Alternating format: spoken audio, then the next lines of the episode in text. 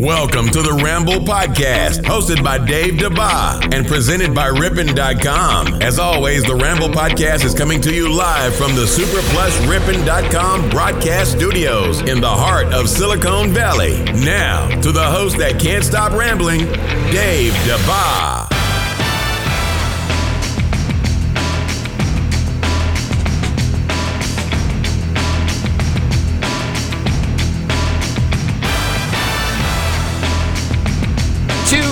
The Ramble we go. I am Dave DeBa, and I want to talk sports with you, North America. Coming up on the Ramble today, we will dive deep into the NFC and AFC championship games. and I'll give you my highly coveted, and I do mean highly coveted picks on who I think is going to win. Plus, can you believe the Dallas Cowboys have decided to keep Kellen Moore as their offensive coordinator. I've got some thoughts about Kevin Stefanski joining the Cleveland Browns as their head coach, as you might imagine. And Jason Garrett is no longer out of a job thanks to Big Blue. All of that, and trust me, a whole lot more coming up on the Ramble today. All right, North America, so many places that we could start. we could even dive into the National Basketball Association for a little while if we wanted to. I mean, will the Golden State Warriors ever win another game? that is that is the uh, the big question here in the Bay Area. But let's face it. This is a weekend made for football fans. If you are not a football fan and you have lost your spouse for the last six months, you're about to get him back. I'm just saying, you're, you're going to get him back for a week, and then we've got the Super Bowl. But this is, you are, you know, in the last quarter of a mile of the 5K turkey trot race that you've been running. I'm just saying, your spouses are coming back to you, North America, before you know it. Now, um, I thought we would um, really sort of kick things off uh, today by touching briefly on the Dallas Cowboys. And and before we get into uh, the coveted picks, I think it's important to note that the Dallas Cowboys made an announcement earlier in the day, which which led me to believe that Mike McCarthy doesn't really have a lot of power in Dallas. I'm just saying. He was forced to keep Kellen Moore as the offensive coordinator of the Dallas Cowboys. Now, I remember Kellen Moore back in his days when he played football on that blue carpet up in Boise. He was the Boise State quarterback for years, a fantastic quarterback, didn't really have a chance to make it in the National Football League. And I thought at times while I was watching the Cowboys this past year that he did a pretty good job. And then I thought at times that he was in way over his head. In fact, I even wondered if he was really even calling the plays. uh, for a long time, especially during the stretch of those games where they started losing, you know, Cowboy fan, you'll remember them.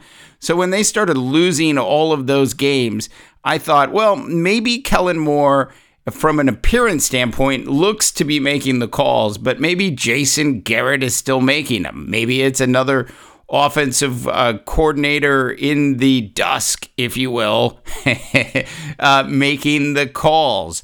I'm just saying that at times it just didn't look like he had any control over that offense.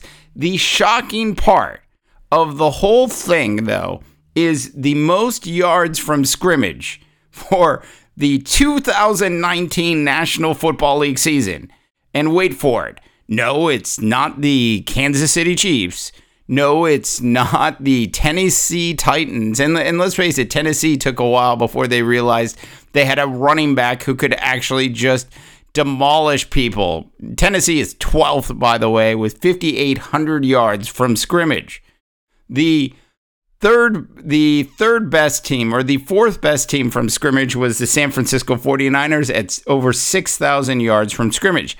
The number 1 team for yards from scrimmage was was led by Kellen Moore. That's right, the Dallas Cowboys had the most yards from scrimmage by a lot. They had 6900 yards from scrimmage. I'm just saying I wonder what the hell went wrong with the Dallas Cowboys this year. And I think when you actually get down to it, it's going to be turnovers is, is what really did in the uh, Cowboys most of the season. So the Cowboys bringing back Kellen Moore based on the stats, if he was indeed making the calls, uh, at least deserves one more year to prove that he can be an offensive coordinator in the National Football League. But if you're a Dallas Cowboy fan, this is a bad sign for you because it is clear that Mike McCarthy does not have authority, as Cartman would say from South Park. All right, uh, so moving on to, I mean, it's like National Football League Coach Day here. Uh, moving on to Kevin Stefanski. Now, Kevin Stefanski, as you know, was the former offensive coordinator of the Minnesota Vikings this year. And of course, Kevin Stefanski was actually just running somebody else's offense, Gary Kubiak. Gary Kubiak sat up there in the uh, luxury uh, coach's box in Minnesota and just sat up there and, you know, occasionally, you know, said a couple things to Kevin, occasionally made some recommendations. But let's be honest here. Gary Kubiak and Kevin Stefanski, and I guarantee the other coordinators on the offensive side of the ball all got together to put the game plans together. Kevin Stefanski, while he was ultimately in charge for that boring ass game that he called against the San Francisco 49ers a week ago, did not deserve to be a head coach in the National Football League because it was really Gary Kubiak's offense that found a way, for the most part, to correct the problems of Kirk Cousins. Now, look, there's nothing you can do when the San Francisco 49ers are just rushing four players and are able to attack. They don't even have to bring a linebacker up front. They don't even have to threaten. They can just keep them. They can just keep them um, in the secondary. They can keep them near the line of scrimmage. But the problem with the Viking game plan wasn't the initial game plan. It was the fact that they kept trying to do the same thing for four quarters of football. Three first downs in the first three quarters of a playoff game is never going to get you a win.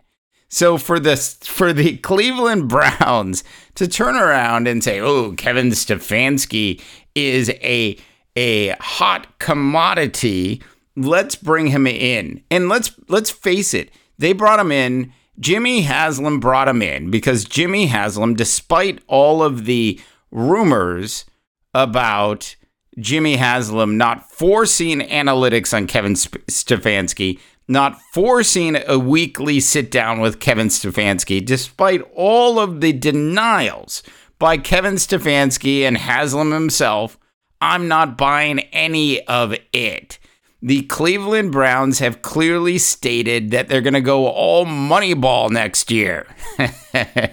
and and Kevin Stefanski had to agree on some level to do that. Now, if we get into the season and Kevin Stefanski goes against Jimmy Haslam and doesn't doesn't meet with him once a week, pat him on the back and say thanks for the gig, if he doesn't have his uh, um, ass kick ass kissing session with Jimmy Haslam once a week and doesn't pay attention and stops showing up to the Friday afternoon analyst meetings. Um, by the way, if you're going to have an analyst meeting for a game that's on Sunday, I'm just saying that analyst meeting would happen, or excuse me, that analytics meeting would happen on Monday, not on Friday. I'm just saying. So it is going to be very interesting to see what Kevin Stefanski does. To to finish the thought on this, though, if they get into the season and they're winning and Stefanski isn't paying any attention, doesn't even show up for those Monday analytics meetings anymore, it won't matter. It won't matter. Haslam will back down. And that's why Kevin Stefanski did what he needed to do. That's why I can't bash him for taking any job, even the Cleveland Browns job, because it's a job in the National Football League. Um, moving on to our last bit of coaching, it's Big Blue as Jason Garrett was hired as the new offensive coordinator of the uh, New York football giants. I'm just saying. Look, if you're Joe Judge and you are the new head coach of the Giants and you have any sort of authority at all, you don't bring in Jason Garrett because let's face it, had Jason Garrett been properly fired by the Dallas Cowboys, like fired on um, Black Monday, then Jason Garrett would have most likely been the head coach of the New York football Giants. So, Joe Judge, I'm just saying, you better watch your back. Because if things don't go right, Jason Garrett was really the head coach that the New York football Giants really wanted. The Giants said, look, we're not actually trying to win a Super Bowl. We're going to do what the Minnesota Vikings do. And we're going to agree that at the very least, mediocrity, being on the fringe of playoffs, being in playoffs, making uh, minor playoff runs is way better than sitting there at 3 and 13. And when you bring in a head coach like Joe Judge, you just don't know what you're going to get. So what they did was smart. They backfilled they backfilled their options by bringing in Jason Garrett and convincing Jason Garrett to take a step down and turn into just an offensive coordinator for the upcoming season. It is a brilliant move by Big Blue. If you will, they have some insurance on their new head coach. All right, now I can't wait. Cannot wait for Sundays, Sundays, Sundays, National Football League games. It's going to be such a fantastic, a fantastic, um, fantastic weekend or Sunday of football. Now, the first game is is Patrick Mahomes at home and the Tennessee Titans coming to town to do battle with the Kansas City Chiefs. The 12 and 4 regular season Kansas City Chiefs versus the 9 and 7 Titans. The Titans who have who have won two playoff games in an extremely convincing fashion. Look, they were in the same boat as the Minnesota Vikings the week before and Mike Vrabel was able to find a way to keep the Titans' momentum moving forward last week. And you do that in a very simplistic way. First, you don't allow Ryan Tannehill to pass the ball for more than 100 yards. What did he, what did he pass for? It was like 98 yards in the last victory. In Ryan Tannehill's last two victories, he has not passed for more than 100 yards.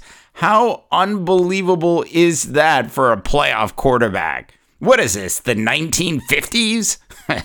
I would say, is television still black and white? Am I still the uh, remote control for my parents? David, change the station to channel 7.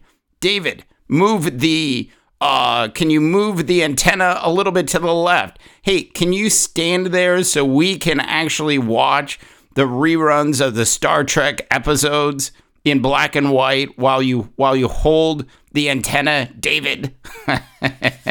I'm, I'm just saying, like this offense is so old school that we got to find a different name for than old school. It is the predecessor to old school football. That is what the Tennessee Titans are doing right now. Look, Patrick Mahomes is an awesome quarterback. The Kansas City Chiefs offense is unbelievable. Tyreek Hill is the fastest person in the National Football League, and there's actually a faster wide receiver on their team. I'm just saying, Travis Kelce is by far the best receiving tight end in the game today. Sorry, Mr. Kittle, but Travis Kelce is slightly better uh, receiver of the ball than than you are. And I will say this though, in in in George Kittle's defense, um, there's definitely a better quarterback in Kansas City throwing him the ball, if you know what I mean. Uh, the the guy in Kansas City, his his name does not start with the letter G. He does not. He's not of Italian descent like Garoppolo. Patrick Mahomes is unbelievable. He can do things that are absolutely unbelievable. Being down 24 to nothing didn't faze the Kansas City Chiefs. They are not going to lose this game. It doesn't matter if Derrick Henry rushes for 300 yards because Patrick Mahomes will throw for 475 yards, five TDs, and run the ball in twice by himself. Kansas City is going to win by at least 14 in that game, though it will be closer at halftime than you might imagine. Okay, so guys, so we got the Kansas City Chiefs. I can't believe I'm going to do this. Uh, uh, Andy Reid's going to be in the Super Bowl. I'm predicting Andy Reid's going to be in the Super Bowl. Just for a second, let me play devil's advocate.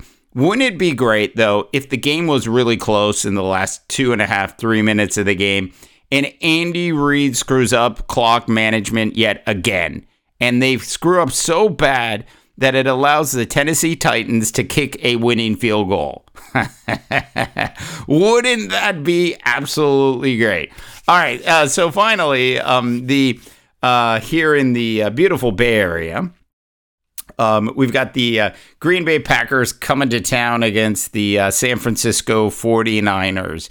And this game should be, uh, for all intents and purposes, an extraordinarily easy game to predict for a wide variety of reasons.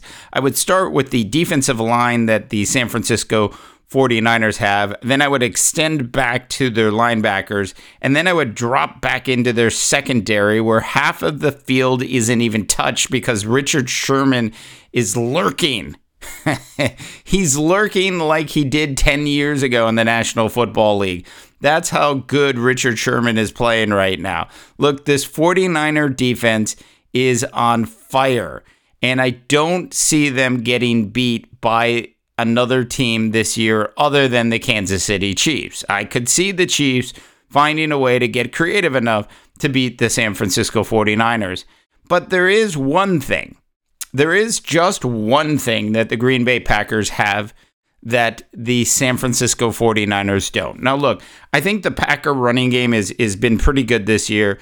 Um, the running game by committee for the San Francisco 49ers has been absolutely fantastic. I, I can't remember where a team has had three running backs who are fully capable of taking over a game at any time and don't seem to mind which one it is, depending on which quarter they're in.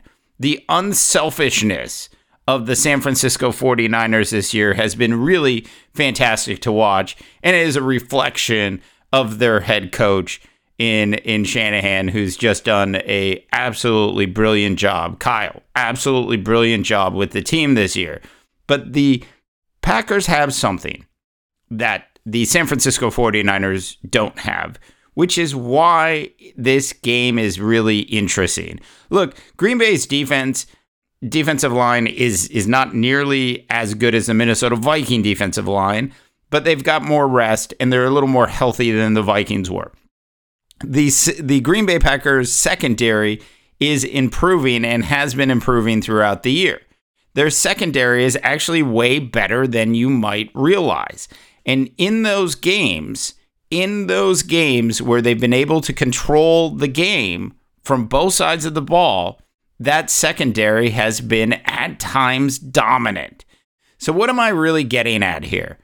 I think the Packers can keep this thing reasonably close and close enough for you as a 49er fan to worry about Aaron Rodgers. I, I, hope you didn't think I was going to say Aaron Jones or Davante Adams because somebody's got to hand the ball off to Aaron Jones. Somebody's got to dump the ball off to Aaron Jones, and somebody's got to throw a dart to Davante Adams. Look, Aaron Rodgers would like nothing more, nothing more than to beat the San Francisco 49ers at home in an NFC championship game.